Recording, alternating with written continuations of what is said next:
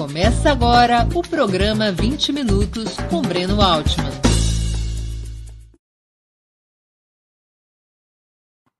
Bom dia. Hoje é 11 de abril de 2022. Estamos dando início a mais uma edição do programa 20 Minutos. Nossa entrevistada de hoje será Esther Dueck, professora associada do Instituto de Economia da Universidade Federal do Rio de Janeiro foi secretária do Orçamento Federal durante o governo Dilma Rousseff e é uma das principais estudiosas da economia do setor público. Antes de começarmos a entrevista, quero pedir um pouquinho de paciência e atenção a vocês para o nosso imprescindível recado comercial. Opera Mundi é sustentado pelo apoio de seus leitores e espectadores. A sua contribuição financeira é decisiva para a nossa manutenção e desenvolvimento. Há cinco formas de contribuição. Você pode se tornar membro assinante solidário de Opera Mundi em nosso site com uma colaboração mensal permanente. Basta acessar o endereço operamundi.com.br barra apoio. Eu vou repetir, operamundi.com.br barra apoio. Essa é a primeira forma de contribuição. A segunda, você pode se tornar membro pagante de nosso canal uh, no YouTube, basta clicar na opção Seja Membro, que está diante dos seus olhos. E aí você escolhe um valor dentro do nosso cardápio de opções. Terceira forma de contribuição. Durante a transmissão de nossos vídeos, você pode contribuir com Super Chat ou Super Sticker. Se colaborar com Super Chat nos programas ao vivo, sua pergunta poderá ser lida e respondida por nossos convidados. Quarta forma de contribuição: se você assistir nossos programas após sua transmissão, nossos programas gravados, poderá contribuir através da ferramenta Valeu, valeu demais. Quinta forma de contribuição: a qualquer momento você poderá fazer um Pix para a conta de Opera Mundi, de qualquer valor que julgue adequado. Nossa chave nessa modalidade, nossa chave no Pix é apoie.operamundi.com.br. Vou repetir: apoie.operamundi.com.br operamundi.com.br. Nossa razão social é última instância editorial limitada. Além dessas cinco formas de colaboração, lembre-se sempre de dar like, de clicar no sininho para ser avisado de nossos programas e de compartilhar nossos programas com seus amigos e seus grupos. São ações que aumentam nossa audiência e engajamento, ampliando também nossa receita publicitária, tanto no site quanto no YouTube. Bom dia, Esther. Muito obrigado por aceitar o nosso convite. Uma honra ter novamente sua presença no 20 Minutos. Bom dia, Breno. Obrigada mais uma vez pelo convite. É um prazer realmente estar aqui novamente e debatendo mais um tema relevante para o nosso atual momento. Né? E por pior que seja o entrevistador, eu já descobri que minha voz faz sua filha dormir. Não é isso? É, pelo menos faz, faz ela se acalmar. Faz ela se acalmar. É, foi a primeira vez que a gente saiu, deixou ela com duas amigas, e elas, ela começou a chorar e elas tiveram a ideia de botar uma live minha e pegaram a entrevista com você e ela se acalmou com a, com a gente conversando. Algum. Alguma utilidade eu tinha que ter na vida. Alguma utilidade eu tinha que ter na vida. Esther, a participação da indústria de transformação no PIB brasileiro era de 16,2% em 1948. Isso começou a ser medido em 1947. 16,2% em 48. 40 anos depois, em 1988, subiria para 27,3%, o seu pico. Mais três décadas após, em 2018, estaria em 11,3%. Indústria de transformação exclui a indústria extrativista, exclui a indústria de construção civil, uh, e ela é o índice mais utilizado para medir com rigor a, a taxa de industrialização de um país. Essa desindustrialização dos últimos 35 anos é um processo natural ou um problema grave para o desenvolvimento brasileiro? Bom, esse é um debate né, que já ocorre no mundo inteiro. Né? E, de fato, assim, tem dois movimentos de, re, de desindustrialização no mundo. Né? Um que seria mais natural, não sei se exatamente a palavra natural é mais correta, mas que é uma coisa que aconteceu no mundo desenvolvido, né? que a indústria atingiu um patamar e depois os serviços começam a crescer de forma mais veloz. e isso vai gerando um processo de redução da participação na indústria no valor adicionado, um aumento dos serviços, mas serviços de altíssima qualidade, de ponta, com salários altos, né, de, de pessoal qualificado. Então, esse processo de desindustrialização é considerado uma desindustrialização parte do processo é, de, de desenvolvimento que começa com, né, quase todo mundo começou com atividade agrícola, passa por um processo de industrialização que sempre foi nunca foi normal, natural, sempre precisou de uma atuação forte dos estados para acontecer esse processo de industrialização. E com o crescimento da, da, renda média, né, muitos países passaram a ter uma demanda por serviços qualificados e aí muda a proporção e os serviços começam a crescer mais que a indústria. Esse seria o processo, enfim, considerado menos alarmante. Embora a gente, depois a gente possa falar um pouquinho do que os países desenvolvidos hoje estão com preocupação de, de ter perdido a indústria, né? Mas para países em desenvolvimento, né, e países de renda média ou renda ba média baixa, como é o caso brasileiro, o, muitas vezes a desindustrialização aconteceu de forma precoce, que a gente chama, né, que é com, com uma renda média, da, né, renda, né, o PIB médio, né, PIB per capita relativamente baixo, e fruto não de um processo de aumento de serviços de alta qualificação, né, e sim por uma perda realmente da indústria, por um, por um processo muitas vezes políticos, né, associados a políticas macroeconômicas que reduziram o papel da indústria, competição internacional muito forte e um crescimento de serviços de baixa qualificação, de baixa produtividade, com baixos salários. Né? Então, esse processo que é mais próximo que aconteceu no Brasil não é uma coisa, um fenômeno positivo, né? ao contrário, ele é um fenômeno que, muito grave que pode gerar problemas de garantia de, de um bom desenvolvimento, principalmente no que no concerne a empregos de qualidade, de altos salários, com melhor distribuição de renda. Né? E fora todo, enfim, outras questões de dependência externa, né? de problemas de balanço de pagamentos, que foi o motivo pelo qual a gente se industrializou inicialmente. Né? Então, você tem uma série de problemas associados a isso. arrojada de substituição de importações né? durante muitos anos. E depois. É, até eu, o Castro falava isso, né? Antônio Barros de Castro, que não foi a substituição de importações, a maneira como ficou conhecida na, é, historicamente, mas ele falava assim, que não era uma substituição de importação, a gente não produzia carro, a gente não, não importava carro no Brasil, né? E a gente resolveu produzir carro. Então, assim, que tem toda uma discussão sobre a base é, rodoviária brasileira, né? Enfim, mas de fato ali foi uma decisão de, de industrialização pesada olhando para o futuro, né? E não porque não era um mero processo de de importação no sentido de olhar o que a gente importava e tentar produzir internamente. Mas, claro que, historicamente, ele é chamado de processo de substituição de importações, mas se a gente parar para pensar, foi muito mais uma coisa de futuro do que de, de simplesmente uma substituição de importação tradicional, né? De você já demandar aquilo, olhar para a sua balança comercial e falar, ah, vou passar a produzir internamente. E foi totalmente liderado pelo Estado esse processo, né? Desde, desde a crise de 30, que começa. Enfim, a indústria no Brasil existia antes alguma coisa, mas ali com a crise de 30 que começa um processo forte, é intensificado pelo Getúlio, depois com, enfim, aí começam as etapas, né, do Getúlio II, o Juscelino e o próprio governo militar, que teve um papel relevante no ponto de vista de industrialização no Brasil, né? Então, e aí a gente termina a década de 80, que é esse período que se aponta como chegando a 27%, com um país, como um país industrial, né, e, e, com alguns setores de ponta no Brasil, que eram, enfim, com, com capacidade de competir internacionalmente né? ou pelo menos com tecnologias de ponta. Só que depois a gente perde a mudança relevante da década de 90 e 2000, e aí realmente começa a ser o nosso problema. Né? Quais são as razões principais para esse processo de desindustrialização no Brasil? Vamos lá, tem, é, esse é um debate, né? Primeiro que é, durante um tempo existe um debate se havia desindustrialização no Brasil ou não. É, o pessoal da, é, lá de onde, eu trabalho, no grupo de indústria da FRJ, é, eu sou hoje em dia uma, eu sou muito mais macroeconomista do que economista industrial, né? Só para aproveitar até para dizer aqui. Mas eu trabalhei muito, trabalho até hoje no grupo de indústria e competitividade da FRJ e o Davi Kupfer, né, que faleceu recentemente, enfim, uma perda enorme para a gente, que era uma das principais pessoas que pensavam na indústria no Brasil. Ele tinha uma tese com a qual eu concordava que houve uma certa rigidez estrutural no Brasil. A gente chegou naquele patamar na década de 80 meio que parou, né? É, e aí tiveram dois e a gente não conseguiu fazer a indústria, enfim, a terceira revolução industrial da né, eletrônica e toda essa parte que a gente ficou muito para trás, não é à toa que hoje a gente está com um problema grave de falta de chips né, no mundo inteiro, né, de, e o Brasil tinha uma empresa pública de produção de chips, foi recentemente né, vendida, então estão querendo acabar com ela.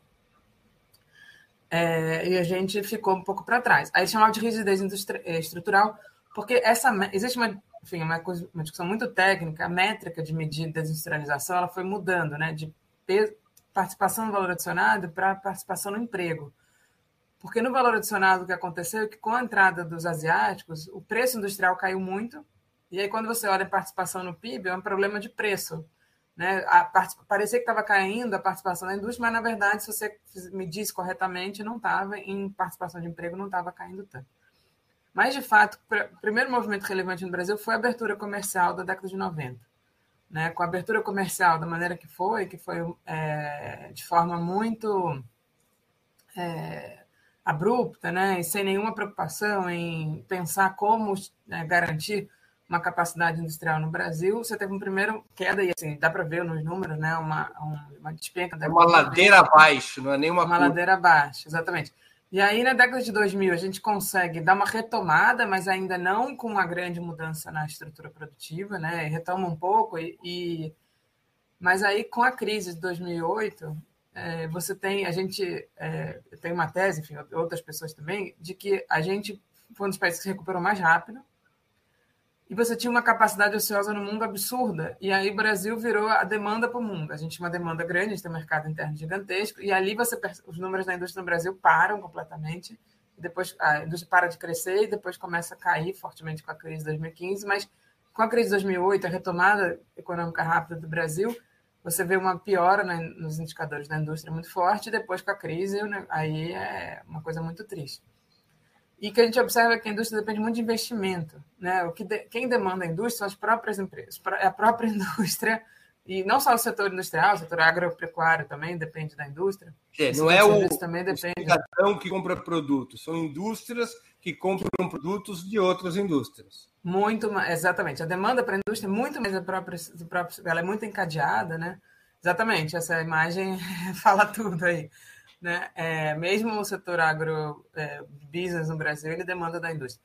E, então, na verdade, você tem uma perda ali muito forte. Quando a taxa de investimento no Brasil despenca, a indústria vai junto, e aí realmente é um completo processo de desindustrialização, que hoje em dia já não há ninguém que te questiona se há desindustrialização no Brasil ou não. Mas, sem dúvida nenhuma, foram esses, esses dois grandes movimentos, é a abertura comercial e depois a grande valorização cambial e combinada com uma crise Sim, de 2008, e depois a crise brasileira eu ia me referir a isso. O professor Bresser Pereira, que é o principal expoente do que ele mesmo chama de neodesenvolvimentista, situa o problema da desindustrialização no câmbio. Esse seria o problema principal. Essa tese faz sentido? Ela é o principal problema? Então, eu não acho que esse seja o acho que esse é um problema, mas não, não acho que seja o principal problema.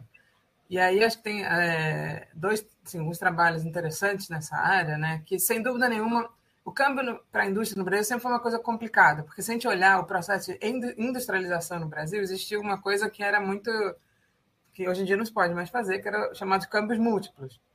Então você tinha um câmbio valorizado para importação de equipamentos, para poder para que não eram produzidos no Brasil, e um câmbio desvalorizado para os produtos que eram produzidos no Brasil. O Brasil chegou a ter 12 moedas 12 câmbios diferentes, né? Diferentes, exatamente. Câmbio turismo, câmbio. Perfeito. E assim, você conseguia com isso, você conseguia fazer um processo muito é, positivo para a indústria, porque ficava barato o que ela comprava para equipamentos, para montar as indústrias aqui, e ficava caro a competição internacional com os produtos que já eram produzidos no Brasil. Com, a, obviamente, com a unificação e com toda essa mudança na sistemática, você poderia fazer isso por meio de, de tarifas, né? E com o processo de abertura, isso foi completamente destruído e assim, deixou de ser um pouco pragmático, assim, pragmático não, ao contrário, estratégico, né? de pensar isso de forma mais estratégica. E alguns setores continuaram protegidos por pressões políticas, outros setores centrais foram completamente abertos e ficou uma questão muito complicada.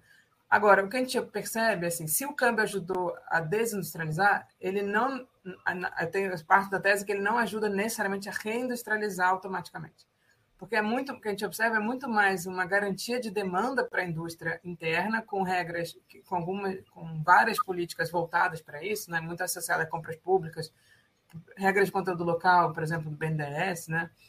Que ajudam muito mais a crescer a indústria do que simplesmente um câmbio desvalorizado que na verdade hoje em dia pode acabar atrapalhando a indústria dado que ela hoje em dia a indústria brasileira está muito importadora Então, você, eu não sou da tese de que a, simplesmente um câmbio desvalorizado vai resolver o problema da indústria, você tem muito mais coisas precisam ser feitas. E também da tese que foi, foi um problema, realmente, isso ajudou a, a, a aumentar o problema, né? porque você já tinha uma certa abertura comercial, ainda põe um câmbio super valorizado, que acaba, do ponto de vista de abertura, é muito mais forte, né? um câmbio valorizado. E justamente 2011 talvez seja o ano emblemático disso. A gente foi quando começa o processo de criar políticas voltadas ao controle cambial para evitar a desvaloriza... ah, valorização excessiva da moeda brasileira, que o Manteiga chamava de guerra cambial, né? É, sem dúvida nenhuma. Mas, gente, mas ali é um exemplo de que só a desvalorização não resolve. Claro. Se nós compararmos a evolução do câmbio dos últimos 10 anos e compararmos com a taxa de industrialização, a gente vê isso, né? O é, perfeito, cresceu muito e a indústria foi para baixo mais para baixo ainda do que o real. Perfeito, exatamente, é isso. É Esse é um exemplo bastante claro disso. É grave, né? É uma situação é gravíssimo. Grave. É gravíssimo. É, muitos economistas gostam de comparar o Brasil com a Coreia do Sul. De fato, hoje o Brasil tem uma taxa de industrialização de 11%. Se for, se for feito um expurgo fiscal, é abaixo de 10% a indústria da transformação no Brasil. E a Coreia tem uma taxa de industrialização de quase 40%. E eram países que nos anos 60 começaram de patamares semelhantes. semelhantes. Como é que a Coreia dispara na sua industrialização e o Brasil regride? Você já explicou um pouco os problemas brasileiros, mas só por curiosidade, como é que a Coreia consegue se lançar tão fortemente na industrialização? Ah, acho que tem. Eh, faltou um ponto até na minha fala anterior, que foi boa essa pergunta, que vai ajudar a complementar. É, a década de 80 é uma década chave, porque com a chamada crise da dívida na América Latina, né, que não houve na Ásia. E não houve na Ásia, não porque a Ásia não tivesse financiamento externo, não porque a Ásia não tivesse, mas porque na Ásia, do ponto de vista geopolítico, houve o que o, o Carlos Medeiros, o Fiore e outros autores chamam de desenvolvimento a convite da Ásia. Né? E a Coreia ela teve essa vantagem. Né? Ela era um, estrategicamente, geopoliticamente, a Coreia do Sul era um ponto central para os Estados Unidos ali na Ásia, né? a própria Coreia do Norte, a própria União Soviética. Então, esse, e esses países se beneficiaram muito. Os Estados Unidos deram um cheque especial para a Coreia do Sul gastar Gastar, e não só, né, dar apoio tecnológico, né, e, obviamente, com políticas internas né, importantíssimas é, de enfim, uma combinação de proteção da indústria com financiamento, fizeram o dever de casa corretamente. Claro que existe muita política interna da Coreia relevante ali, mas o desenvolvimento da convite foi uma, algo muito importante para isso. E tem uma questão central na década de 80 que os Estados Unidos foi o período de retomada da hegemonia americana, Conceição Tavares, né, escreve um texto brilhante sobre isso, que é justamente quando os Estados Unidos faz o dólar forte, que ele joga os juros lá para cima e quebra os países da América Latina, né, e sem nenhuma proteção, deixa os países da América Latina quebrarem completamente. E na Ásia, ele tem a questão da, da retomada industrial americana para quebrar o Japão, que era o competidor japonês. E eles obrigam o Japão a valorizar sua moeda, né, para justamente gerar uma. Só que o que o Japão faz, ele vai para os países dos tigres asiáticos. Então, a, a Coreia se beneficia duplamente dos capital para os tigres asiáticos. Para os, para os asiáticos mais próximos, entre eles a Coreia. Então, esses, esses duplo movimento, Japão e Estados Unidos, ajuda a Coreia a se industrializar, combinada com políticas internas corretas também, né? É claro que isso não adiantaria só isso. E faz com que a Coreia consiga virar a potência que ela é, é e por uma combinação muito forte. É, eu nem, enfim, não sou especialista na Coreia, até o Wallace, que é um professor da, da UFBA, né? Ele está lá na Coreia agora, ele, enfim, a gente tem discutido muito, ele traz várias coisas bacanas que estão. E agora está uma discussão lá muito interessante sobre retomada do mercado de trabalho, de, né, de legislação trabalhista também, uma discussão. Tem, continua sendo um país para a gente olhar e se inspirar, né? Acho que tem muita coisa. Mas sem dúvida nenhuma, assim, acho que a, o desenvolvimento a convite, né? A década de 80, que, que os Estados Unidos. A América Latina é destruída lá política americana e, a, e os países dos, dos tigres, né? uma, uma recuperação muito grande pela reconfiguração do, da, do Japão, realmente passa a ser um. Petistas ou foi um objetivo que fracassou? É, então, eu acho que não era, acho que existia uma preocupação, sim. É, não era uma coisa. É, ah, a Tânia Bacelar entrou aqui, bacana. É, estava acompanhando por acaso aqui o chat. mas o, é, era uma meta, teve muita política industrial, né? Você teve, inclusive em 2003 eu participei de um seminário no BNDES, 2003 2004, que veio Stiglitz, veio Giovanni Dossi, que tinha sido meu orientador na Itália, veio muita gente de fora, um super seminário, e eu lembro até o Stiglitz falando, ah, que bom que aqui no Brasil a gente pode falar da palavra proibida, política industrial, e tinha toda essa discussão de, de pensar políticas industriais para o Brasil, repensar as políticas industriais do Brasil, e tem um grande esforço de se fazer isso, só que eu lembro muito o Luciano Coutinho, ele sempre falava assim: o BNDES está super disposto. Depois até tem um capítulo do BNDES importante, que a indústria no Brasil ah. praticamente só existe porque existe BNDES. Tá? Era uma coisa importante. Não, não, me, não, me faça, não me faça spoiler do meu roteiro de perguntas. Ah, eu nem sabia.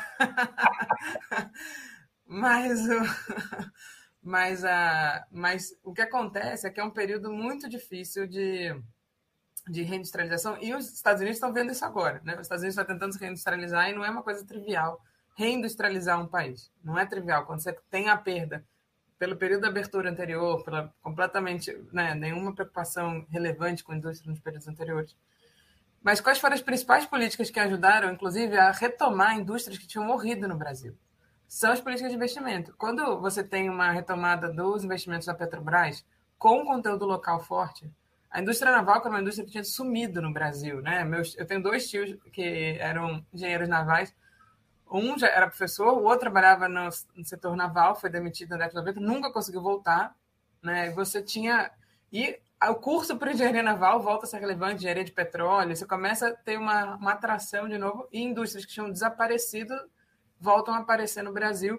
Ainda que você não perceba o percentual do PIB realmente não tem uma, um grande crescimento, você consegue é, ter uma retomada relevante de, do crescimento industrial ainda era relevante, só que outras coisas crescem mais. Então, participação no PIB, às vezes, não necessariamente é o melhor indicador. Se a economia está crescendo, outras áreas podem crescer mais, a indústria está crescendo bem, mas não tanto. Agora, é, o que acontece no, segundo, no governo Dilma que o problema fica mais grave até do que no governo Lula, e aí acho que tem o próprio PAC, outras, outras medidas foram relevantes para manter a indústria ainda num ritmo razoável no Brasil. Né? Então, era um objetivo sim, mas não é trivial fazer isso. É... Enfim, acho que tem outras coisas que a gente precisa discutir que seriam necessárias para, de fato, garantir uma reindustrialização forte no Brasil. Deixa eu mudar o indicador, então, para poder fazer uma, uma equação sobre o que você está falando. De fato, Perfeito. se a economia cresce e outros setores crescem mais que a indústria, a participação da indústria de transformação sobre o PIB pode cair, mesmo que em termos físicos a indústria esteja subindo. Então, eu vou passar para o indicador da produção física industrial. Entre 2002 e 2013, portanto, o período dos dois governos Lula e do primeiro governo Lula, do primeiro governo. Dilma, praticamente, a produção física industrial, embora tenha subido abaixo do PIB, ela subiu 26, 60% a produção física industrial. Depois, entre 2013 e 2016, em quatro anos, ela despenca 16% em termos físicos e não de participação uhum. sobre o PIB. Por que, que houve esse declínio tão abrupto nos últimos quatro anos de governos petistas? Foi é aquela combinação que eu te falei, acho que é uma dupla combinação. Você tem uma, o investimento ele começa a não crescer tanto ali no, já no segundo, no primeiro mandato da Dilma, né? Eu até a gente tem uma discussão né, entre os economistas que assim, o investimento público ele para de crescer como ele ele chegou a crescer 40% ao ano no, no, segundo governo Lula, né? Quando retoma o PAC, mas numa base muito baixa, né? Em 2003 o investimento público quase chegou a zero. E aí você começa a crescer, você sai de zero. Se, você, se a base é zero, qualquer crescimento é infinito, né? Então, você tinha uma taxa de crescimento muito forte, que, e, a, e investimento é o que puxa a indústria. Isso, assim, tem vários trabalhos que mostram isso, né? O que puxa a indústria é investimento, não é consumo. A gente, muitas pessoas têm essa preocupação de que a gente foi. É, o Belchovski falava bastante isso, a gente já conversou, ele concordou depois. Quem era o Ricardo Belchovski. Ah, Que a gente tem é, é, mercado de massas no Brasil e mercado produtor de massa na China, né? Que teve um pouco esse efeito, mas esse não é o principal efeito da desindustrialização no Brasil, é a queda do investimento que começa a cair muito fortemente ali em 12, 13, e aí 15 despenca com a crise, 16 mais ainda, E aí isso mata a indústria, de certa forma. O que caiu foi a taxa de investimento público ou privado ou as duas? As duas, as duas. E aí, porque 15 Por tem, tem um grande. Em 15 tem um grande corte, né? E, e afeta, que afeta basicamente. Assim, é que eu ia falar que no segundo, no primeiro Dilma, o investimento público ele não cai, mas ele começa a não crescer tanto. Mas, é do ponto de vista fiscal, não é irrelevante, porque você está conseguindo manter quase 2, 3 pontos de PIB de investimento público quando tinha chegado a menos de 1% um pouco antes. Então, você tem um esforço de manter ele alto, mas a taxa de crescimento é menor. É, mas isso vai afetar a taxa de crescimento também da indústria. E a partir de 13, 14, quando a gente começa a desacelerar a economia brasileira, o investimento cai, já em 14 tem uma queda não do público, aí já do privado. E aí tem um fator relevante de 2014, que chama Lava Jato, né? que é, afeta muito o setor de construção, mas na verdade afeta todo o investimento né? E aí você tem efeito Lava Jato, 2015 tem a crise, aí combina uma queda abrupta de investimento público, um corte de quase 30% de investimento público, que vai afetar o setor privado, e aí começa uma queda no investimento muito, muito forte, afetando radicalmente a indústria brasileira.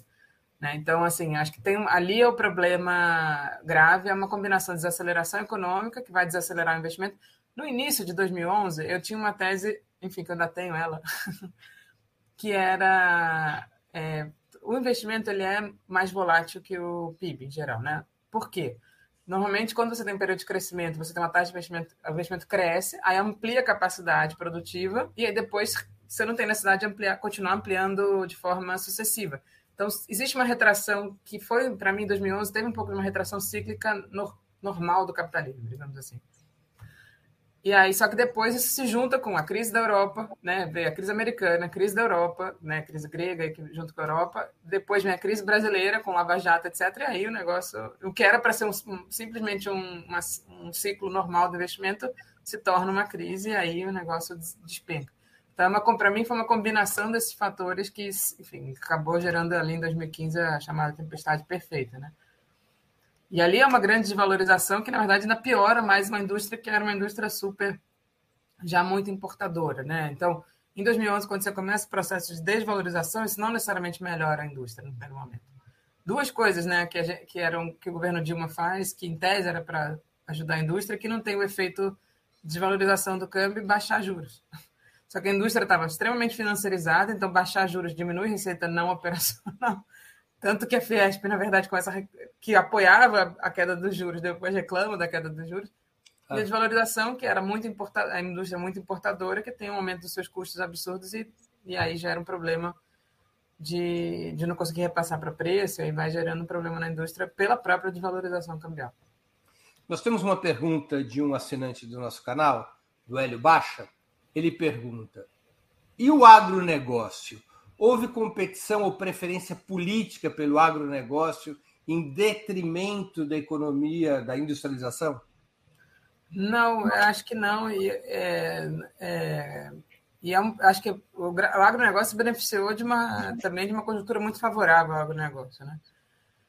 E não, não por uma preferência, assim. Inclusive, não sei se você vai falar do BNDES, mas é, o, mas o agronegócio ele se beneficiou da expansão chinesa muito forte, com aumento dos preços de commodities, com uma revolução tecnológica que tinha sido feita pelo setor público brasileiro, que permitiu a expansão da produção no Centro-Oeste, com efeitos climáticos relevantes posteriormente, né?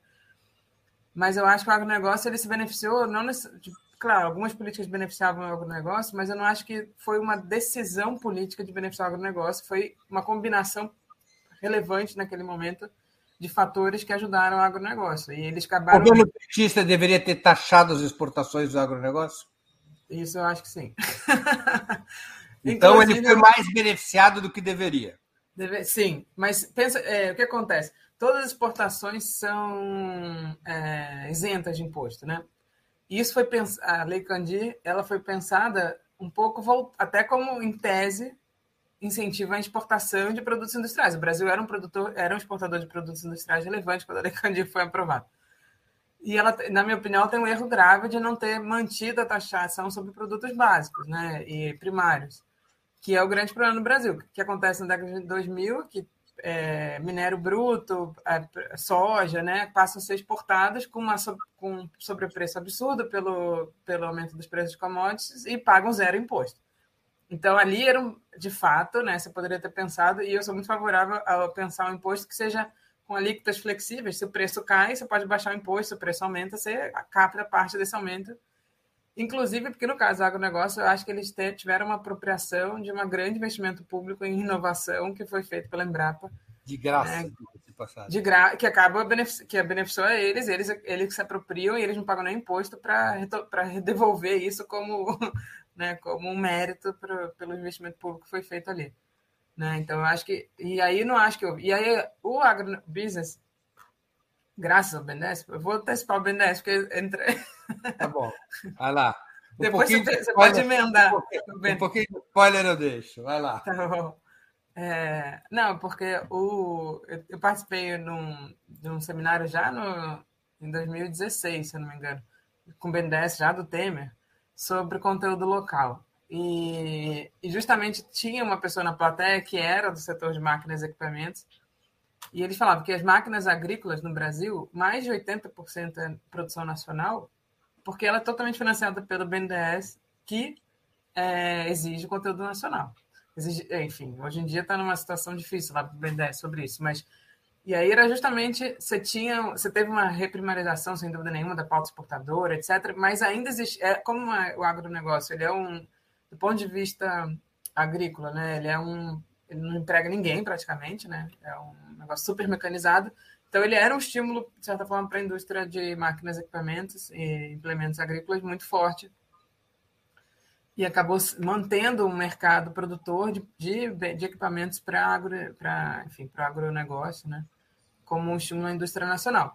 Mas, de novo, ali não é, não acho que seja um modelo de desenvolvimento, ao contrário, tá? Não, não sou favorável a isso como modelo de desenvolvimento mas era só para chamar a atenção que mesmo o agrobusiness manteve um incentivo à indústria num período onde você tinha o BNDES relevante, né, com investimentos relevantes sendo feitos e mantendo um porque para um país pobre como o Brasil ter como setor de ponta uma área da economia que não emprega pode, é pode gerar uma catástrofe sem tamanho, né?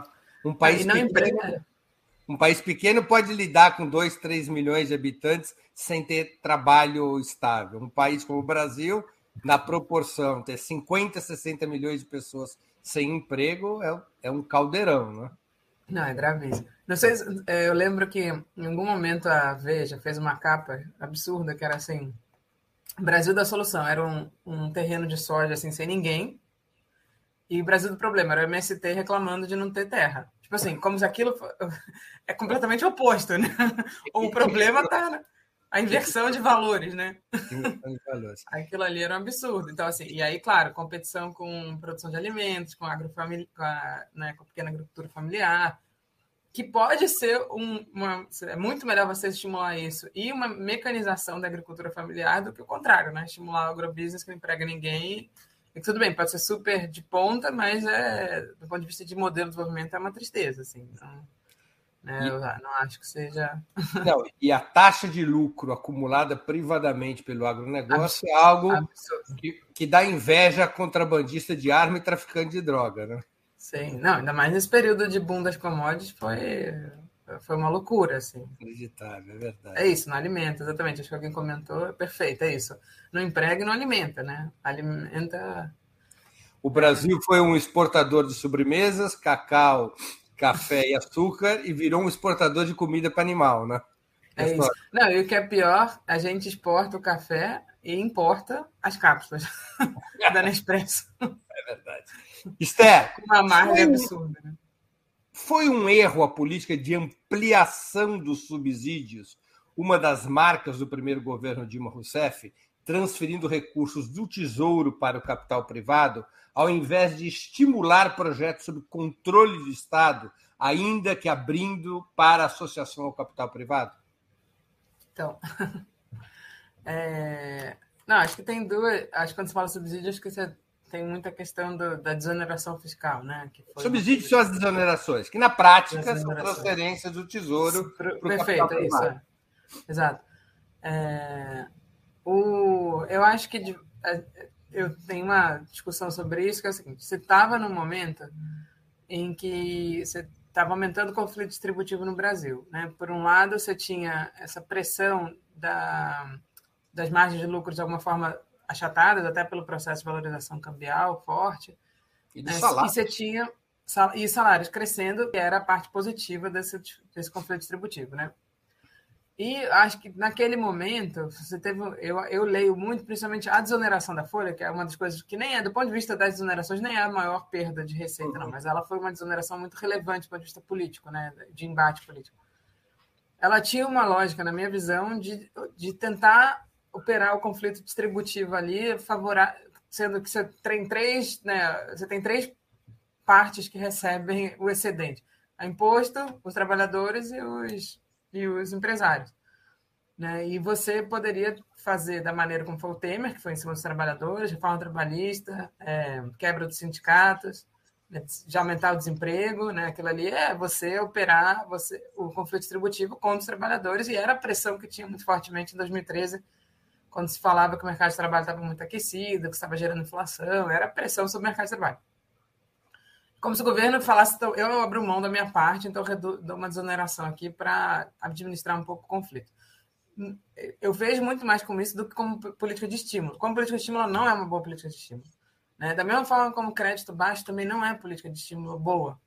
O crédito baixo ele funciona se a economia está tá em crescimento. Aí você, você dá um subsídio pelo crédito, né? que foi uma coisa que o BNDES fazia muito, que e o governo fez muito até na crise, que foi a baixar os juros do BNDES, né? deixar a taxa de juros do BNDES baixa, fazer, inclusive botar subsídios explícitos em cima da taxa de juros do BNDES para baixar o crédito. Isso funciona muito bem quando a economia tem algum estímulo, que foi 2009. 2009 você fez o Minha Casa Minha Vida, o PAC bombando, você, tava, você teve uma política de redistribuição de renda, o mercado de consumo continuava bem no Brasil. Então, aí você dá o crédito barato, a economia vai. Agora, quando você tenta usar isso como política de estímulo com a economia desacelerando, o governo sem, capac... sem políticas mais de crescimento forte do gasto, sem redistribuição de renda mais forte, embora no governo do Dilma ainda tinha isso, você não dá crédito barato dá, dá desoneração fiscal não vai fazer a economia crescer, porque não, isso não é o que gera de, é, necessidade de produção. Né? Baratear custo não gera necessidade de produção. Gera necessidade Na prática, o que houve foi recomposição da taxa de lucro da taxa de lucro. da desoneração. Exatamente. Essa é a minha visão e eu acho que nunca isso nunca foi falado explicitamente, mas acho que teve esse papel e que não, não é à toa que quando a Dilma é colocada para fora, a primeira coisa que o Temer faz é uma reforma trabalhista pesada e quebra o sindicato e começa a ir para cima dos trabalhadores, né? Desemprego na, lá em cima, e aí você quebra o, a perna frágil, que é a perna dos trabalhadores, né? E que não foi feito isso a Dilma tentou segurar isso ao máximo, tanto que em 2014 o desemprego estava lá embaixo, né? E desemprego baixo, salários altos, né? Com é, enfim, acho que tem uma, mas realmente não é política, na minha opinião, isso não é uma boa política de estímulo à economia. Não vai, não, você pode, se a economia não estiver bom crescendo, você não pode dar crédito barato, você pode fazer o que você quiser, que vai ficar parado. E é isso que eu comentei que o Luciano Coutinho falava. O BNDES tinha taxa de juros excelente para a indústria, só que não tinha demanda da indústria. Não tinha projeto. Não tinha, não tinha projeto porque não tinha demanda para a indústria, a indústria não demandava crédito. Né? Então, se, se você, e aí sim, o que seria correto é, é, você precisa pensar uma política ampla de reindustrialização, né, de fato, que combina, entre outras coisas, garantia de demanda né, e garantia de mercado para. E tem várias formas de fazer isso de forma positiva para a população como um todo. Né? Não um protecionismo pelo protecionismo, mas um protecionismo que vá gerar benefícios para a sociedade. Né? Acho que esse é uma, talvez esse é o ponto central de repensar a política de reindustrialização. Agora vamos ao BNDES de novo. De alguma maneira, pelo menos assim destacam alguns críticos, o BNDES, especialmente sob a presidência do Luciano Coutinho, teria mimetizado, teria copiado a política dos campeões nacionais que a Coreia do Sul implementou no passado. Esta política do BNDES de escolher os campeões nacionais foi um erro ou um acerto? Bom, primeiro, se falar para o Luciano Coutinho que ele fez essa política, ele não vai concordar. É, é, e, de fato, eu acho que. É, porque é muito fácil olhar a posteriori e achar que. e dar uma interpretação que essa política é uma política de campeões nacionais, porque, de fato, os agrobusiness lá, né? As políticas de, de criação dos grandes conglomerados do, de carne, né? De... Mas, na verdade, acho que isso foi muito mais consequência do momento do que uma política deliberada de, de, faz, de, de fazer isso necessariamente dessa forma, entendeu? Então, eu, é, enfim, acho que até eu não sou a melhor pessoa para responder sobre isso, assim, acho que até você, o senhor acho que toparia conversar com você, e ele tem, ele é muito crítico a essa visão do BNDES de, de campeões nacionais, né, de que essa seria a grande política do BNDES. Porque eu acho que, de fato, o BNDES ele faz bem mais do que isso, né, e, e ele sempre teve, e eu acho que uma das coisas, é, quando a gente comenta, quando eu comentei a questão da, de máquinas e equipamentos agrícolas, né, o, a gente no Brasil só existe uma indústria de máquinas e equipamentos, não só para não só para indústria, não só para agrícola, né, mas para a indústria em geral, porque existe Ben 10.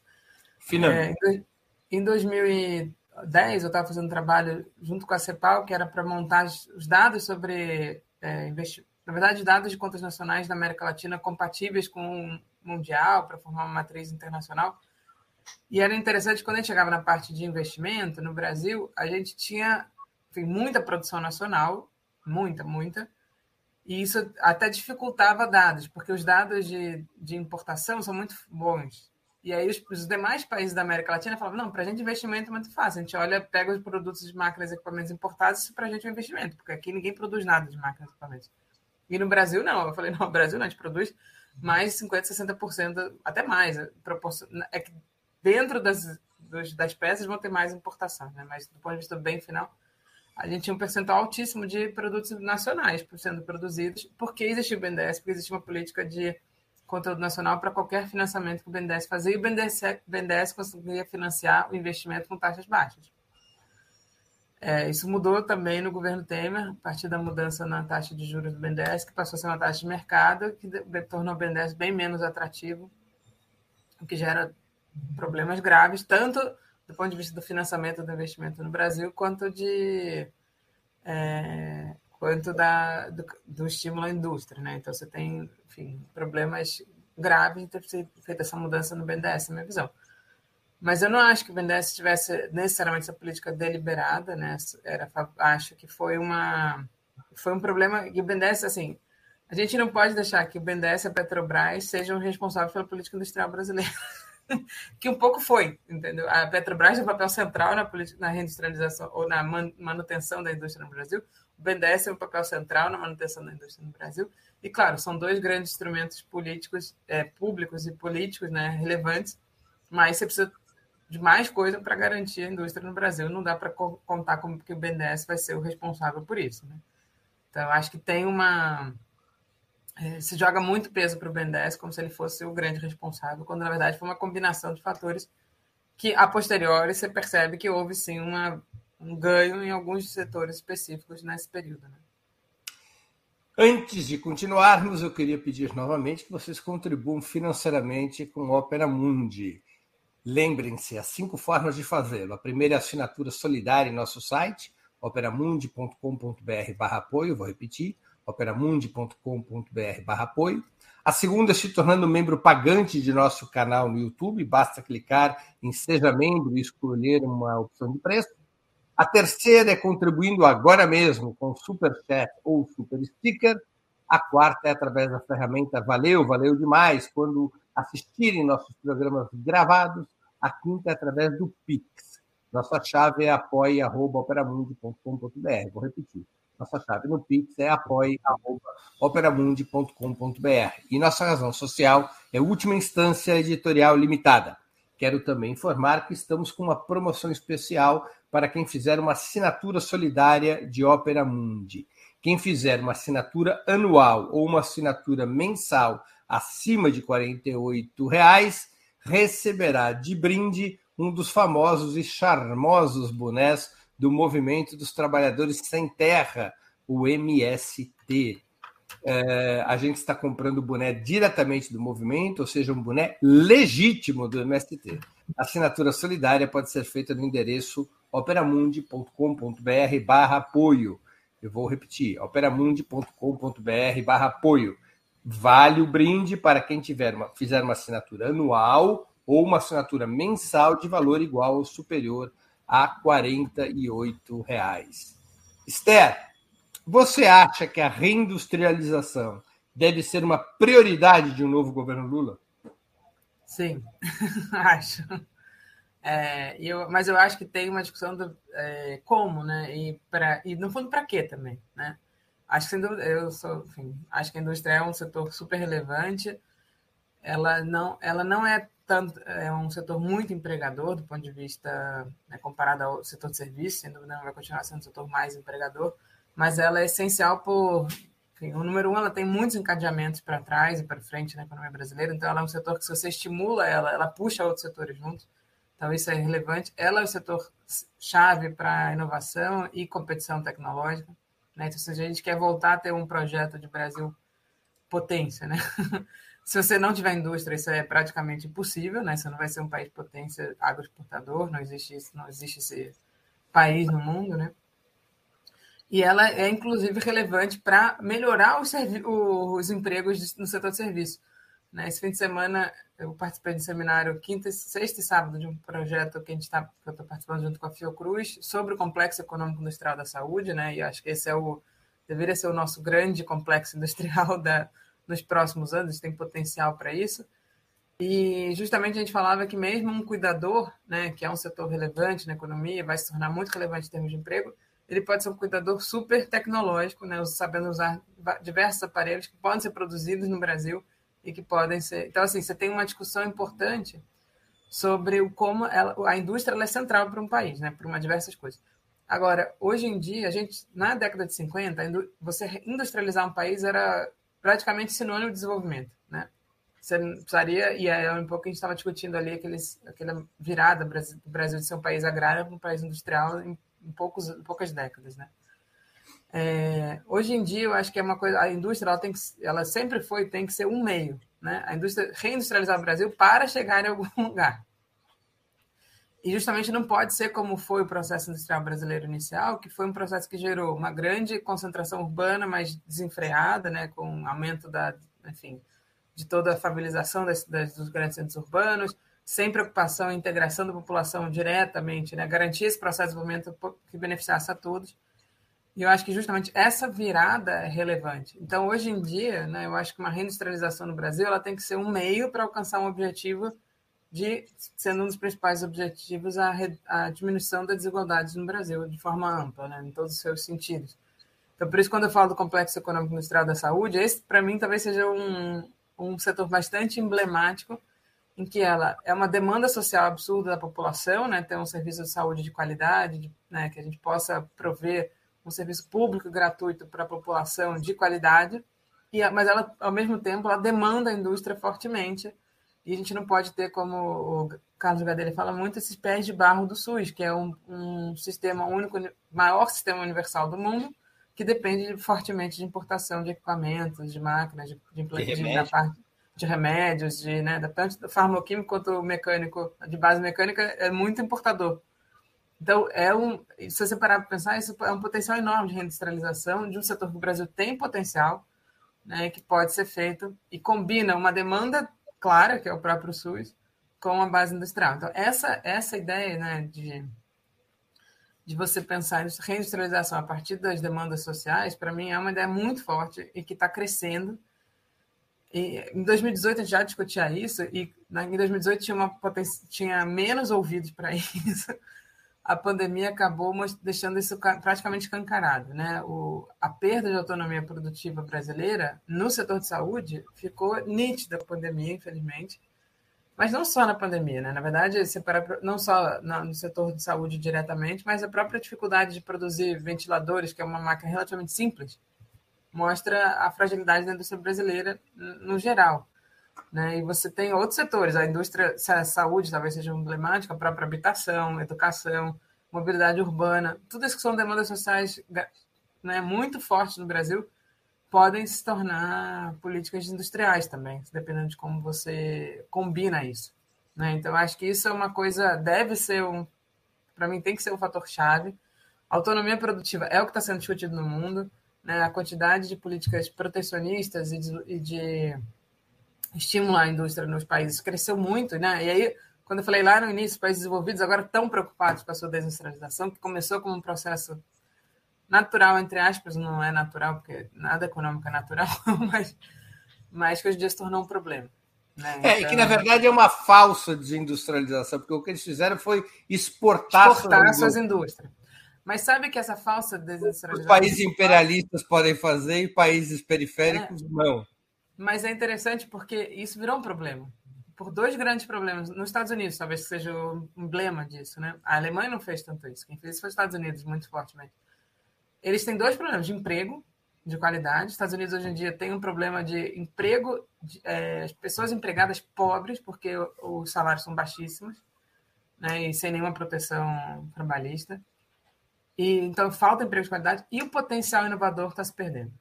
Né? E está transferido para. E aí, justamente na, na briga das potências, a China, que, que se beneficiou desse desenvolvimento da convite, embora o convite tenha sido retirado da China na década de 90, a China aí deu uma banana para os Estados Unidos e se, se fez por conta própria. É, a Coreia também foi retirada do convite. Depois, ah, a China foi mais... uma grande beneficiária da Guerra Fria. Quando os Estados foi beneficiária no primeiro momento. Quando ter... Exatamente, mas quando termina, é quando a China dá o salto. E aí, porque ela já tinha base para fazer isso, já tinha estratégia política para fazer isso. E, o, e já no, e os Estados Unidos agora está vendo que ele perdeu potencial de geração de emprego de qualidade, potencial inovativo, que talvez seja o mais grave. Porque você transferir, você no fundo transferiu junto ao conhecimento. E aí você, aí você passa a difundir o conhecimento, e aí os países espertos pegam aquilo e, e, e captam para si e não devolvem de final, volta. No final do século XIX, os Estados Unidos tinham 70% das patentes mundiais, isso caiu pelo menos da metade agora. É isso. Eles ainda são não, fortes. Século, mas... século XX, né? Século XX. Não, no século XIX, ele tinha 70% mesmo? Tá? das patentes mundiais. Isso sim, agora sim. despencou, né? É. Fortemente, fortemente. Sim, muito fortemente. É, Esther, quem deveria puxar a reindustrialização? O Estado, como sempre ocorreu na história brasileira, ou o capital privado? Não, não existe reindustrialização pelo capital privado. Não, não existe no mundo, assim, acho que até eu vi alguém comentando aqui. É, é, claro que você pode. O capital privado ele, ele pode. Ele tem a sua estratégia, então, assim, por que, que é difícil reindustrializar os Estados Unidos? Porque as empresas, elas, elas têm, é, são empresas americanas, não são empresas privadas americanas, não são empresas estatais americanas. Né? Que os Estados Unidos podem falar, agora você volta para cá que eu estou mandando. Uma grande vantagem da China. Uma grande vantagem da China Como que era antigamente, vantagem. a grande vantagem da China é a ditadura do proletariado. É isso. Não, e, a grande, e era uma grande vantagem brasileira também. Né? A gente tinha nossas grandes estatais que eram em setores-chave, que foram pensadas para serem estatais mesmo, porque você não tinha capital privado para fazer aquele tipo de, é, de, de, indústria. Né? E se você não tiver um, é, políticas estatais que vão estimular o capital privado, mesmo que você queira fazer uma reindustrialização a partir do capital privado, você precisa criar o um ambiente para que esse capital privado venha para cá, ou que, que emerja, né, aqui, de certa forma. E o capital privado brasileiro, propriamente dito, sempre foi muito pequeno, né? Industrial. Capital privado brasileiro industrial ele sempre foi relativamente pequeno. A gente fez uma industrialização que foi um problema também a partir de multinacionais e não de capital privado brasileiro ou de estatais. Então, a gente fez. E o Beluso fala muito isso. A China veio para a década de 70 conhecer o processo de industrialização brasileiro, de planejamento, de uma série de coisas tem gente que fala que é cópia do Brasil, também não, não chego a achar tanto. Acha que é meio forçado isso. Mas alguns elementos que a gente tinha e perdeu, eles, eles potencializaram e fizeram muito melhor. Na verdade, eles leram, conheceram a Inglaterra, Estados Unidos, eles fizeram, foram vendo todas as experiências de industrialização e pegaram tudo que era positivo nesse processo de industrialização. Aí eles tinham também um estudo muito profundo dos erros da União Soviética. Né? Perfeito, também. Além disso, exatamente. Além dos problemas da União Soviética, é, tem uma tese bem bacana lá da FRJ que mostra bastante esses erros do Numa. Mas aqui é bem entrevista do Deng Xiaoping, quando perguntam a ele é. qual era o modelo, ele disse: Eu sei, eu sei qual é o antimodelo. Nós é estudamos isso. muitos erros cometidos é pela União Soviética. E exatamente. por nós mesmos, ele dizia, e por nós mesmos. Por, é, exatamente. Acho que eles fizeram um estudo bem é, porque é muito, assim, você observa, assim, é muito na, é, é o próprio Marx na, na, no, no nossa origem, né, estudando o processo da, da, da criação da indústria, né? De como ela surge, os processos que ela faz para emergir. E, e, eu acho. Como o Estado pode puxar a reindustrialização? Vai eu, criar. Eu, você acha que o governo Lula, por exemplo, deveria criar ou recriar estatais? Talvez, sim, para algumas áreas é, relevantes, mas eu acho que é principalmente nesse processo de, de fazer a combinação de regras, de exigência, principalmente, combinar regras de conteúdo local com as demandas sociais. Isso eu acho que é o, assim, esse é o estímulo mais, mais assim, direto que você pode fazer. Né? A recreação de estatais, em alguns casos, seria necessária pela ausência de, de capital privado que, com interesse em vir para cá, eventualmente. Agora, se a gente parar para olhar, uma política que eu até participei e que poderia ter dado certo, que foi quando o PAC... O PAC, no início, era muito centrado em investimentos de construção civil, que o Brasil era forte, né? enfim, apesar de todos os problemas. Mas quando foi entrar numa área que era muito intensiva em capital, que era mobilidade urbana, os primeiros investimentos do PAC em mobilidade urbana vazaram completamente para a China. Completamente, assim. É, fora compra de trens chineses e com uma, uma coisa absurda, que não veio de bitola errada, então não cabia é. nos trilhos, teve um problema de atraso de entrega, um monte de problema, além da, do vazamento de um investimento público, né? De, do investimento público ser feito, aí sim, investimento público brasileiro indo para virar produção é, Criava um mercado no Brasil para comprar produto chinês. E a própria presidenta Dilma ela falou: não, eu, a gente vai fazer agora um parque de mobilidade gigante, né? Porque era um, uma parceria com os estados e municípios né, das grandes capitais, mas tem que ter conteúdo local. E como é que se faz isso? Porque não é trivial, porque você vai dar um dinheiro para os estados e municípios fazendo licitações que muitas vezes a, a própria. Eles estavam até fazendo, às vezes, com parceria público-privada, né? então não era um investimento público estrito senso. E você ia obrigar os estados e municípios a usar o dinheiro e, com eles, obrigar eles a comprarem de conteúdo nacional. E a, a gente estudou bastante isso. Na época, montou-se um grupo de conteúdo local dentro do Brasil Maior, que era a política industrial e foi muito interessante escutar a experiência do BNDES, da experiência do MCTI, na, na, da própria saúde, nas PDPs e da Petrobras, e ver os erros e acertos dessas políticas, porque tinham vários erros e acertos, já que elas fossem perfeitas. Né? E pensar numa coisa. E aí, quando a gente conseguiu finalmente fazer tudo isso, teve na licitação do monotrilho de São Paulo, ganhou uma empresa da Malásia, ela começou botou a pedra fundamental no Brasil para produzir no Brasil é, os, o monotrilho, né? E aí, enfim, quem vai em São Paulo vê a obra parada, porque acabou, enfim, o Brasil desacelera e aquilo tudo ficou meio parado. Mas se tivesse, se a gente tivesse nesse processo, teria avançado, já teria trazido a fábrica para o Brasil. E eu ainda sou favorável a você fazer como a gente fez o processo de vacinas com transferência tecnológica. Você tem que fazer a combinação dessas duas coisas. Não adianta só atrair multinacionais para produzir aqui, é, sem que isso se torne uma coisa que vá. Deixa eu fazer vá... uma, uma pergunta a financiarização do capital, tanto no Brasil quanto no exterior, não liquidou ou, ou não estreitou, em termos brasileiros, dois fatores importantes da industrialização. Primeiro, não liquidou o que antes se chamaria, poderia chamar de burguesia industrial, ou pelo menos a pequenou muito. Por outro lado, também não diminuiu a vontade ou a disposição de capitais internacionais de virem para o Brasil? Então, eu acho que em relação a, a problema da financiarização no, no, né, nas empresas que já estavam no Brasil, isso foi muito forte e, se, e apareceu daquela forma que eu comentei, como eu comentei antes, né? Você tinha a receita não operacional maior que a receita operacional. Então, a taxa de juros virou uma coisa... A taxa de juros altas virou uma coisa positiva para a indústria, que é uma loucura. Ah. E do ponto de vista internacional, sem dúvida... Em 2013 das 500 maiores empresas não financeiras do Brasil, excluídos bancos, fundos financeiros, uhum. 257 tinham mais lucro financeiro que lucro operacional. É, então, uma anomalia. É absurda, né?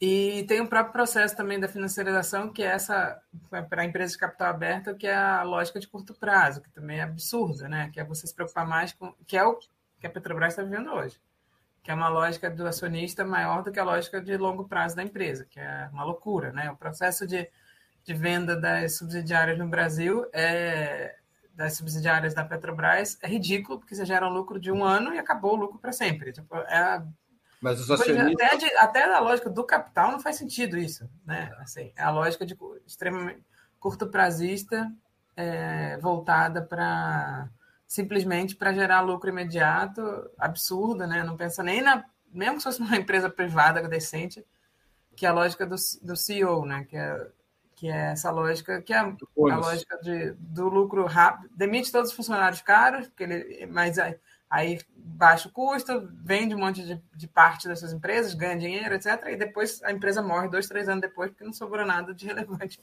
na empresa, né? Então, de fato, isso é um, é um desafio.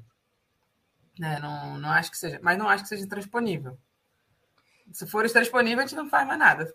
Não, não. O problema é o equilíbrio entre Estado entre essas coisas. O Brasil, no passado, havia um equilíbrio entre o Estado, o capital nacional e o capital internacional.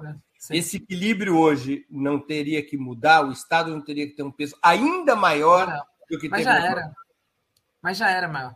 Era, Estado era maior que dois, não terá que ser ainda maior. do que as multinacionais. Teria que ser ainda maior. Sim, acho que sim. Nesse ponto, acho que sim. Aí vem uma outra pergunta. Como financiar um amplo projeto de industrialização? Isso se vincula à reforma tributária e à reforma financeira? Ou seria possível simplesmente expandir a dívida pública e emissão monetária, como defendem alguns economistas progressistas? Isso foi a nossa discussão da última vez também. Da última vez. é, não, eu acho que tem duas coisas é, relevantes. Uma é que é, esse processo de centralização ele não, não passa só por fundos públicos, né?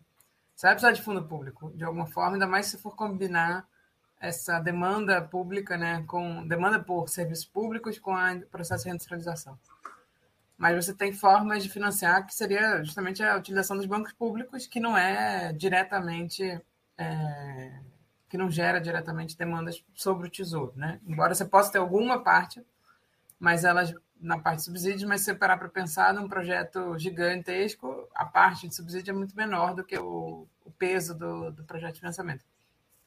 O que eu acho que é preciso combinar essas coisas, né? A reforma, a reforma tributária ela é super relevante na, no apoio para os serviços públicos né, de qualidade, gratuitos, etc., que vão ser demandas para o setor industrial. Mas eu acho que ela só. Mas eu acho que assim, uma coisa até que para mim está bem na minha cabeça, muito claro, e a gente até escreveu isso, deve sair publicado em breve. É, você as receitas elas são muito flutuantes, né? Então, receita tributária depende muito do, do ciclo econômico. Se a economia está bem, a receita vai crescer. Você pode fazer uma reforma tributária para aumentar a arrecadação, vai continuar sujeito a isso. A economia vai bem, você amplia a arrecadação, a economia vai mal, ela desacelera. Então, você precisa da dívida pública como um, um equalizador disso. Né? Se no, no momento que a economia desacelera, você cortar gasto, você vai, na verdade, tá, se, você tá, vai estar tá acentuando o problema. Então, você precisa justamente usar uma combinação desses elementos do ponto de vista do financiamento público estrito senso, no sentido de gasto público primário. Né? Você precisa de uma reforma tributária, sem dúvida nenhuma, para permitir uma recomposição do, da capacidade do Estado de gastar. Ah, eu acho que grandes... financiar o SUS, o SUS tem um SUS. Para financiar o SUS, perfeito. Gigantesco. É, e as grandes políticas sociais elas precisam ter fontes garantidas de recursos tributários, na minha opinião. Só que eles vão estar sempre sujeitos a esse, esse, ciclo. E aí, uma das coisas que a gente está estudando justamente é que eu tenho que desvincular os gastos do ciclo econômico. E para isso eu preciso, no momento de baixo, utilizar instrumentos como endividamento público, etc., para permitir essa. E no momento atual de retomada, provavelmente usar isso também para poder ajudar a retomar e recuperar a arrecadação e com isso fazer. Que é um pouco que os Estados Unidos está fazendo. Faz um grande gasto agora e faz uma política, reforma tributária para recuperar esse ganho depois, inclusive taxando de quem ganha com a dívida pública, né? Que é um problema no Brasil, que é a, a não taxação das grandes rendas no Brasil. Né? Então, acho que nesse sentido você precisa fazer isso. Por outro lado, você pode financiar por meio de, da atuação mais forte dos bancos públicos brasileiros, que podem utilizar recursos públicos na sua, no seu capital, mas também podem captar fora, podem fazer uma série de coisas, intermediar, fortalecer o mercado de capitais brasileiros. Tem uma série de coisas que os bancos públicos podem fazer para garantir o financiamento do investimento privado de forma é, que não dependa é, estrito senso do, do, dos financiamentos da, tributários, né? Então, acho que você tem uma combinação de elementos aí para fazer isso. Eu, há coisa de 8, 10 anos atrás, o Stiglitz, que foi prêmio Nobel de Economia e não é nenhum marxista, muito não. longe disso, ele disse: os países da periferia somente somente conseguirão retomar seu desenvolvimento se seu sistema financeiro for estatal. O sistema financeiro brasileiro teria que ser estatal é, não, eu acho... retomar o desenvolvimento, como Stiglitz recomendou? Eu, não, é, até eu não lembro mais essa frase dele em que contexto que foi. O que você observa, caso a gente falou da Coreia aqui, né, da, enfim, dos, dos tigres asiáticos, o Brasil também. Todos os países que conseguiram fazer um processo de industrialização tiveram algum sistema de, de financiamento estatal, de, de, então bancos públicos, ou uma combinação, no caso da, da Coreia, de bancos associados aos grandes conglomerados é, é, produtivos, né? Você tinha grandes bancos associados a conglomerados para fazer o processo de financiamento. Eu acho que o Brasil, comparado aos países em desenvolvimento geral, tem um sistema estatal relevante do sistema financeiro. Não é à toa que os nossos grandes, dos cinco maiores bancos, dois são públicos. Né? Se você pegar, e um é de capital totalmente público, é o caso da Caixa, o Bendesc é capital totalmente público, né? você tem o Banco do Brasil, que é capital misto.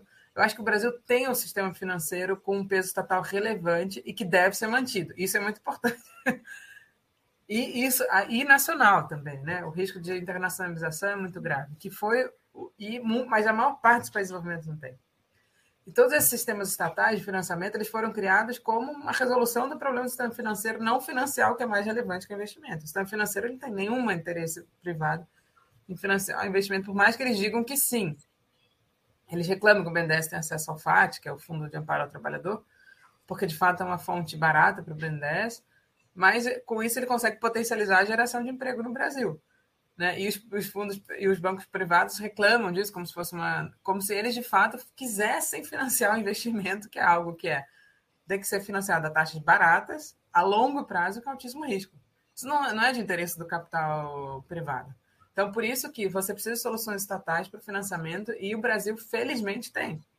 Né? E você tinha um sistema que os três bancos públicos se dividiam mais ou menos o Banco do Brasil ligado ao crédito agrícola, a Caixa ligada ao investimento imobiliário e também a financiamento a estados e municípios para áreas de serviços sociais, como saneamento, mobilidade, eram muito ligados ao FGTS, e o FAT o BNDES para infraestrutura pesada, para indústria.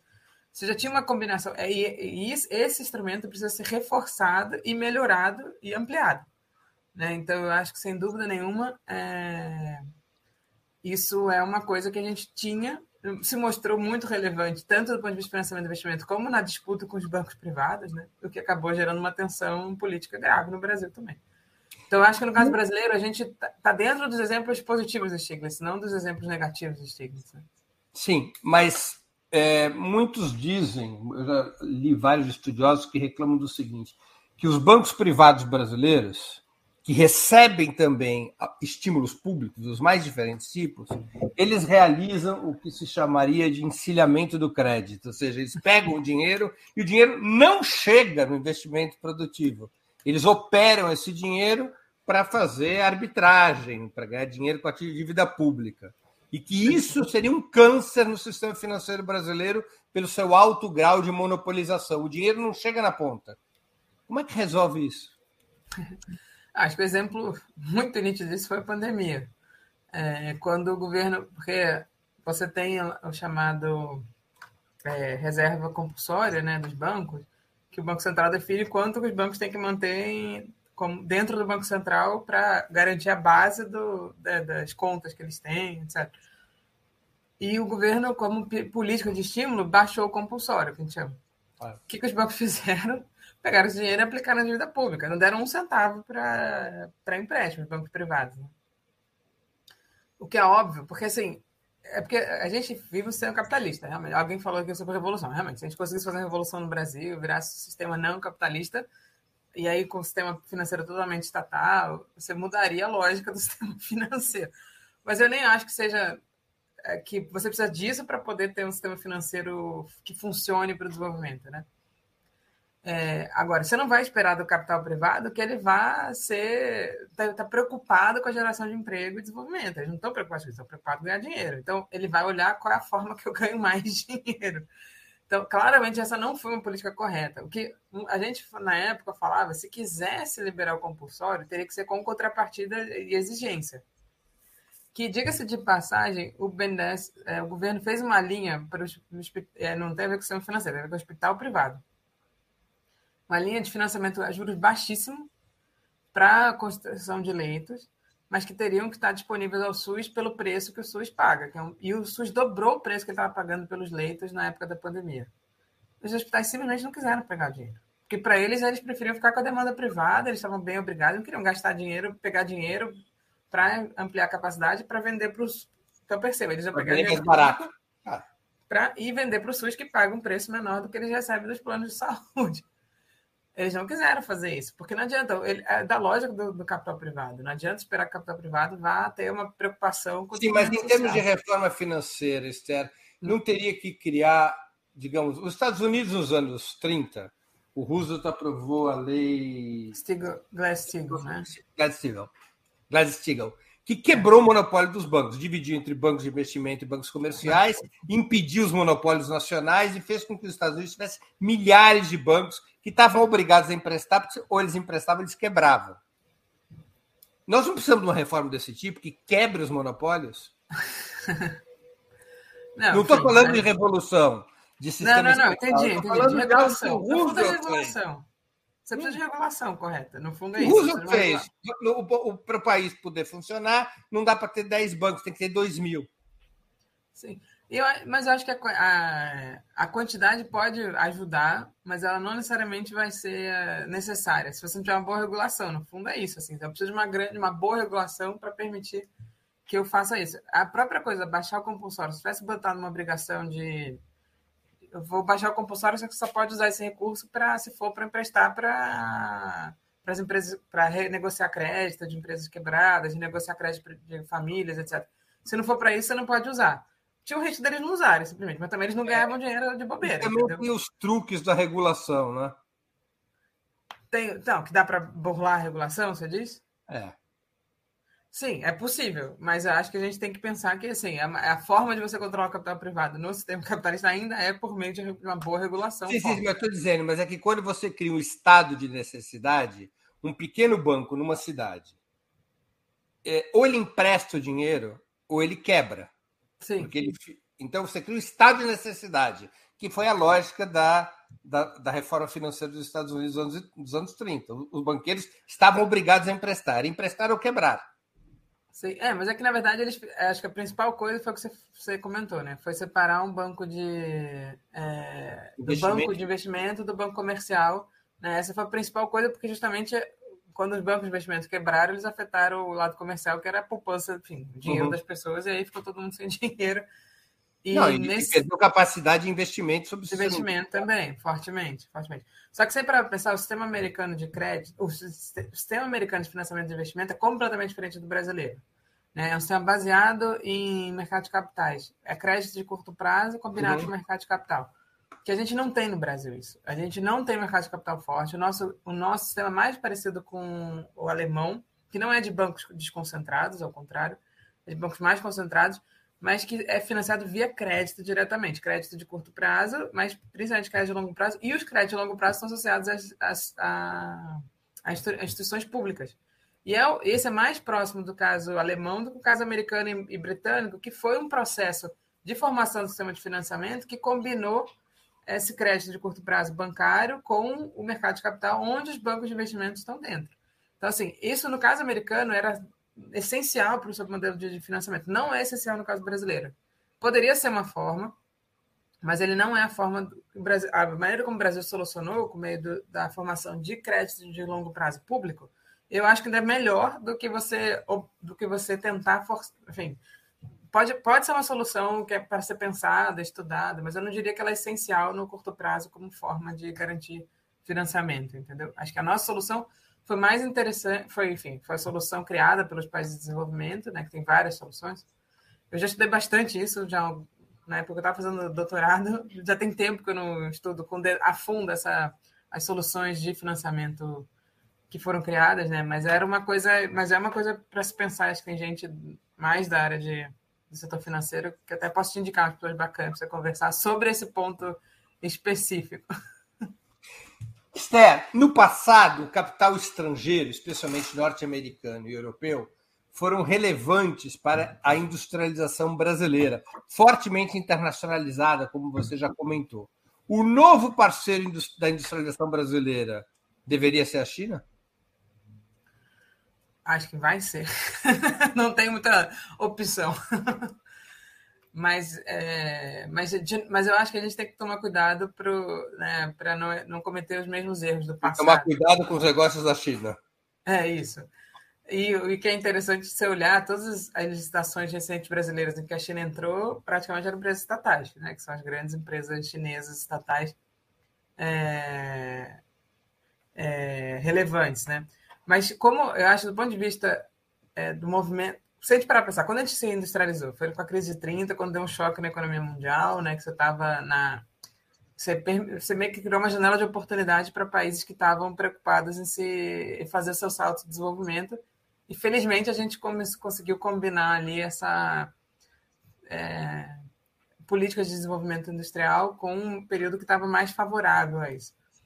Agora, nesse, num período de disputa hegemônica, né, você cria de novo uma janela de oportunidade. E, do, no fundo, do ponto de vista estratégico, a parceria com a China pode ser relevante se a gente souber canalizar isso de forma correta e não simplesmente se tornar mais uma é, uma como eu chamei, uma colônia chinesa, como acontece na África. Na África, até outro dia alguém botou um Twitter que eu achei até engraçado, que era assim, toda vez que você discute com a China alguma coisa, eles constroem mais uma coisa aqui, constroem um hospital, quando você vai discutir com a Inglaterra, é mais um, faz mais um debate, né?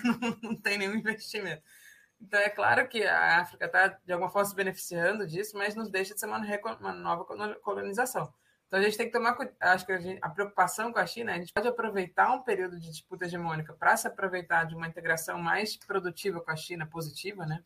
Que não seja simplesmente a gente exportar soja e, e minério para a China, mas tem que, tem que ter estratégia. Não adianta achar que a China vai nos render, assim como a gente não é o BNDES, né? A Petrobras vai industrializar o Brasil, não é a China que vai industrializar China o Brasil. Não é mamãe. É, de jeito nenhum, entendeu? Não tem essa. Negócios da China são negócios bons para a China. Para a China, perfeito, exatamente. Agora, se a gente for esperto, sim, no ponto de vista, né, não esperto no sentido mal, mas se conseguir combinar uma estratégia interna relevante em parceria com a China, pode ser uma solução é, importante e relevante, né? Não acho que seja. Mas é o risco de ficar qual foi o grande problema das multinacionais no Brasil? Né? No primeiro momento parecia uma coisa boa, porque, enfim, era, era você estava atraindo aqueles capitais, estava trazendo a indústria para o Brasil, etc. Só que, num determinado momento, seja pela lógica da financiarização, seja pela lógica da, de baixo, baixar custos, etc., eles saíram do Brasil alguns, e principalmente tiraram daqui o centro dinâmico. Né? A gente já teve laboratórios relevantes, já teve, já teve centros de pesquisas, porque a gente tinha exigências de soluções adaptadas para o Brasil, que isso simplesmente sumiu. E isso foi deslocado para outros centros, e a gente perdeu a parte mais relevante da indústria. Então, você ficar dependente de capital multinacional tem esse grande risco, né? tanto de deslocamento da produção quanto de perda da, do que é mais relevante com o potencial inovativo. O Alberto Rodrigues, que contribuiu com o Superchat, queria agradecer ao Alberto e a todos aqui que contribuíram com o Super Super, Superchat e, por favor, que sirvam de exemplo para todo mundo colocar a mão no bolso e afastar o escorpião. Ele pergunta, Alberto Rodrigues, Esther, existe política econômica com o Banco Central Independente? É, é, boa pergunta, Alberto. Acho que o Banco Central, enfim, a independência do Banco Central é mais uma das políticas que foram aprovadas nesses últimos anos, que para mim foram, assim, você teve os governos do PT, né, com todos os seus acertos e erros, com com, não revertendo políticas relevantes, que eu acho que teve, enfim, na área fiscal eu discuto bastante isso, mas não só, mas conseguindo avançar muito e mostrando que, mesmo com o avanço do liberalismo no Brasil, ainda existia muito espaço para atuação do Estado em construção de um projeto mais inclusivo, etc. Com, a, né, com o golpe, com a saída da Dilma, ele, quem entrou no poder falou assim: ou a gente destrói os instrumentos de desenvolvimento, ou, ou se eles voltam. Voltar, ou eles voltam e vão utilizar de novo, né? Então, o, o BC Independente é mais uma dessas coisas que foram assim. Foi é, a aprovação disso no auge da pandemia é o absurdo, absurdo, absurdo, assim, social. É, né? Você para pensar do tempo de, humano, né? Você pensar que estava preocupado com a aprovação do, do Banco Central Independente, não aprovando o, o, a extensão do, do auxílio. A BC independente era mais relevante do que isso. Então, assim, de fato, esse é mais um dos mecanismos de destruição dos instrumentos de desenvolvimento que vai junto com uma série de outros, né? E algumas coisas foram é, a, a, lógica principal foi o mandato fixo, que é um problema grave, né? Enfim, acho que não acho que isso seja relevante, porque não acho que isso seja uma coisa né, menor, acho que isso é uma, um, uma coisa relevante. E ela atrapalha, principalmente numa coisa é, que é chave, que é a combinação positiva das políticas fiscais e monetárias. Né? A gente já tinha uma certa autonomia de instrumentos do Banco Central, que já era ruim. Né? Não é à toa que você teve Meirelles durante os oito anos do Lula, meio que andando na contramão do que o governo fazia. É, e, é, e com, a, com a independência se torna ainda mais forte. Mas, o, mas você, mesmo com isso, você consegue, você tem outras maneiras de fazer a política econômica. Ela atrapalha bastante, mas ela não impede de alguma forma precisa ser revertida, seria ideal, na minha opinião. Acho que eu era na época do Temer, o, até acho que era o, o senador Requião, ele falava muito isso no, da, da PEC revogatória, né? Era um, tinha sido um governo que ele, enfim, que entrou por um golpe, então você faz uma PEC, revoga tudo que ele fez, nada que ele fez vale, seria ideal. tipo, vamos voltar para o zero, né? E recomeçar a discutir. Não acho que politicamente a gente vai conseguir fazer isso.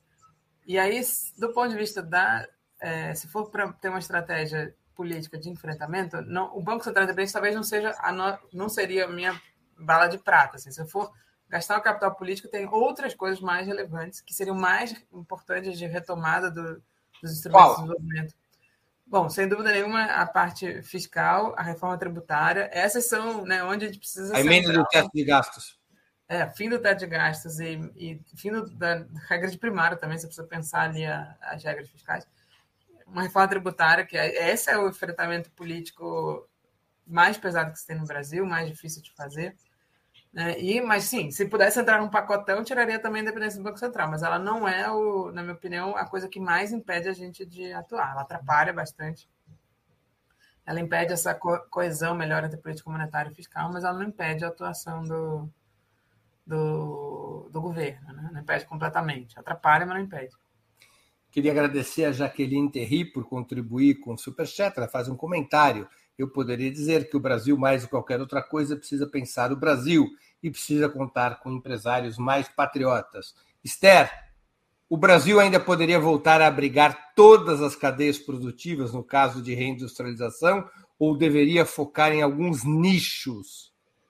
Você já falou do complexo da saúde. saúde. Quais outros nichos você imagina que deveria focar? Ou você acha que é possível retornar àquela situação semi-autárquica dos anos 80, em que o Brasil produzia de tudo? Tudo.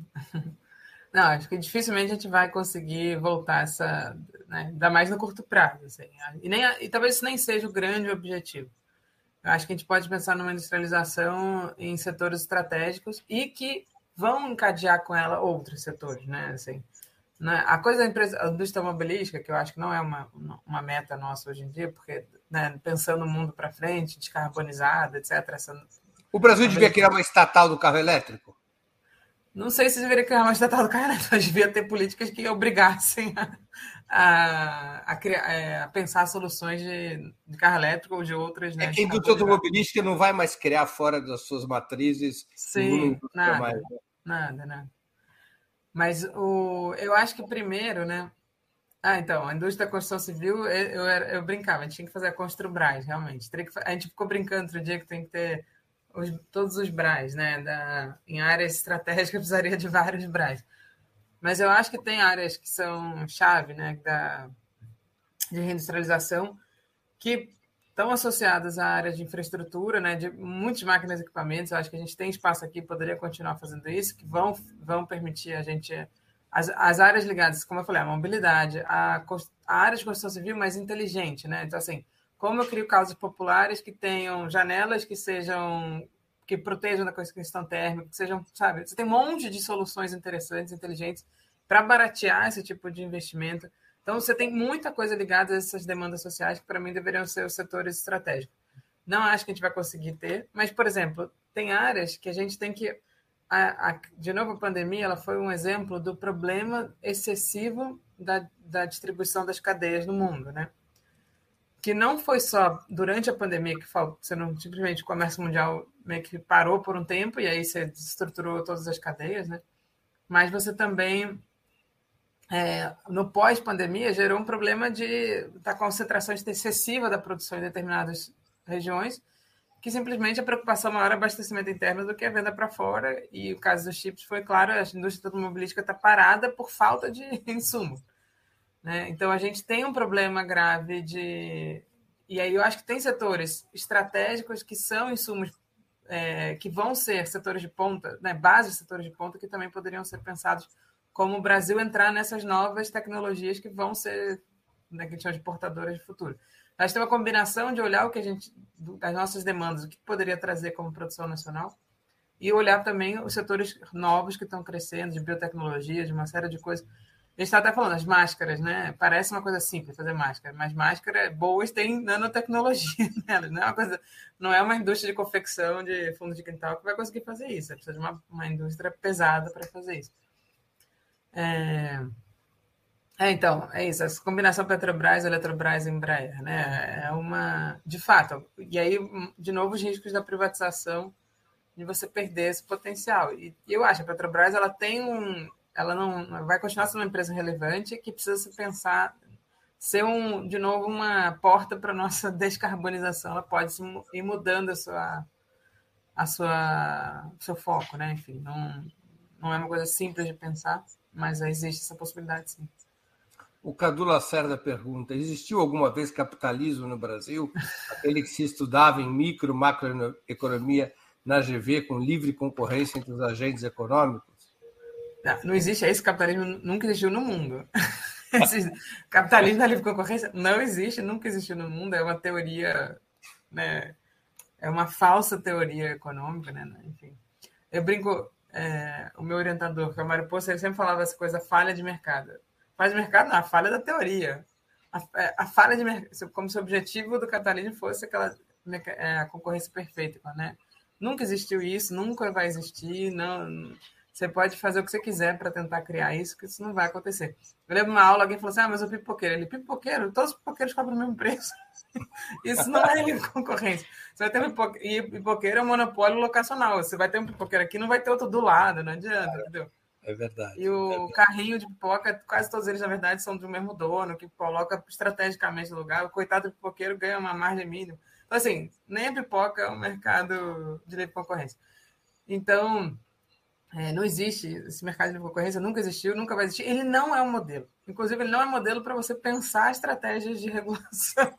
Né? É, ao contrário, não é à toa que você tem o capitalismo hoje, ele é, são os grandes monopólios, né?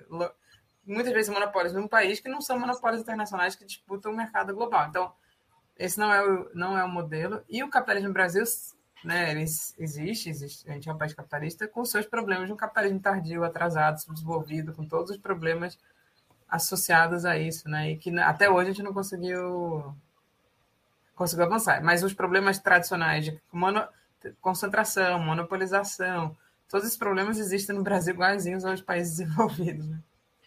Esther, nós estamos chegando ao fim da nossa conversa até quero pedir desculpas aquelas perguntas que eu não pude ler, porque nós estamos já com uma hora e meia de programa. Aqui eu já atingo meu limite e a Esther tem que alimentar a filhinha dela. Esther, estamos chegando ao fim então da nossa conversa. Eu queria te fazer duas perguntas que eu sempre faço aos nossos convidados e convidadas antes das despedidas. A primeira, qual livro você gostaria de sugerir aos nossos espectadores? A segunda, qual filme ou série poderia indicar a quem nos acompanha? Então, eu até é, pensando nisso, né, que eu sei que você pergunta, eu estou numa, enfim, voltando de uma licença maternidade.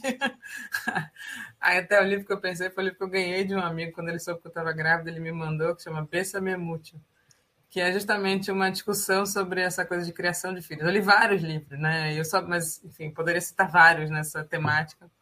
Mas esse foi mais porque eu ganhei de um amigo e é muito bacana esse livro, assim, acho que vale a pena. Quem tiver nesse processo aí, pensando em ter filhos ou grávida já, pode, pode ler, né? É uma mudança na... É até uma, enfim, é uma, uma discussão mais recente sobre a forma de criação. Uma recente não, essa discussão é mais velha do mundo, né?